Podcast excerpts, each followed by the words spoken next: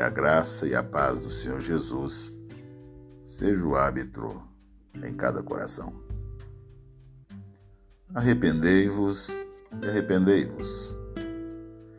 Se eu acalentasse o pecado no coração, o Senhor não me ouviria. Salmo 66, 18. Não é só um motivo de egoísmo que pode dificultar as nossas orações, mas o pecado não confessado também pode frustrá-las.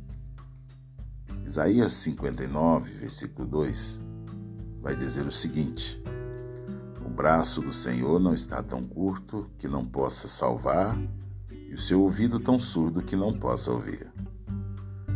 Mas as suas maldades separam vocês do seu Deus os seus pecados esconderam de vocês o rosto dele, por isso ele não os ouvirá. O pecado não confessado em nossas vidas vai fazer com que nossas orações não sejam respondidas. É o que o salmista escreveu. Se eu acalentasse pecado no coração, o Senhor não me ouviria. Podemos orar com paixão, Podemos orar com fé, podemos orar com todo o entusiasmo que tivermos, mas se algo em nossas vidas que não é correto diante de Deus, nossas orações não serão ouvidas. É impossível ao Senhor compactuar com o pecado. Por isso nos chama ao arrependimento. Arrependei-vos, arrependei-vos. É a palavra de ordem nos nossos dias. Quando nos aproximamos de Deus com o pecado em nossas vidas, Deus efetivamente diz: Se você quer ter comunhão comigo, precisa se arrepender deste pecado. Arrependei-vos e arrependei-vos.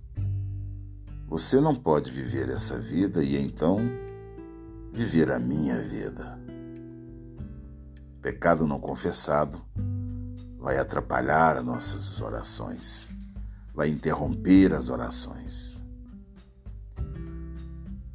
Quando foi a última vez que você pediu perdão a Deus, pediu para Ele limpá-lo, para que Ele possa perdoá-lo do seu pecado? Em seu livro Como Orar, Torrey, ele vai dizer o seguinte: qualquer um que acha suas orações ineficazes não deve concluir que está pedindo para Deus algo que não está de acordo com a sua vontade. Mas deve-se chegar a sós com Deus com a oração do salmista. Sonda-me, ó Deus, conhece o meu coração, prova-me e conhece as minhas inquietações. Vê se há em mim conduta ou algo que te ofende e dirija-me pelo caminho eterno pela vereda de justiça. Salmo 39, Salmo 139, versículo 23 e 24. Ao chegarmos próximo ao altar da comunhão com o Senhor, é preciso rever se nossas vestes estão prontas, limpas. Caso contrário, clame ao Espírito Santo. Suplique ao Espírito Santo: lava-me, Senhor, lava-me, Senhor. Essa forma de fazer esse lava-me, Senhor, é nos arrependendo, confessando nossos pecados ao Senhor. Ele é fiel e justo para nos perdoar e nos livrar de toda injustiça, diz a palavra de Deus. Pecado encoberto traz grandes peso para nossas vidas. A Bíblia diz que aquele que encobre a transgressão jamais prosperará, mas que aquele que confessa e deixa alcança misericórdia.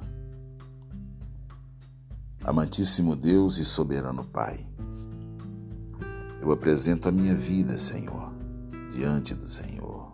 Eu apresento a vida dos meus irmãos diante do Senhor. Sonda-nos, ó Deus. O Senhor conhece o nosso levantar, o Senhor conhece o nosso caminhar, o Senhor conhece o nosso falar, o nosso olhar. Naquilo, ó Deus, que estamos andando na contramão do que o Senhor determinou que andássemos, toma-nos pelas mãos e nos conduza pelo caminho correto, ó Deus.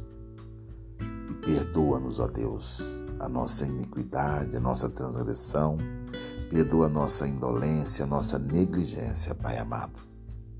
Eis-me aqui, Senhor, a começar por mim que vos fala.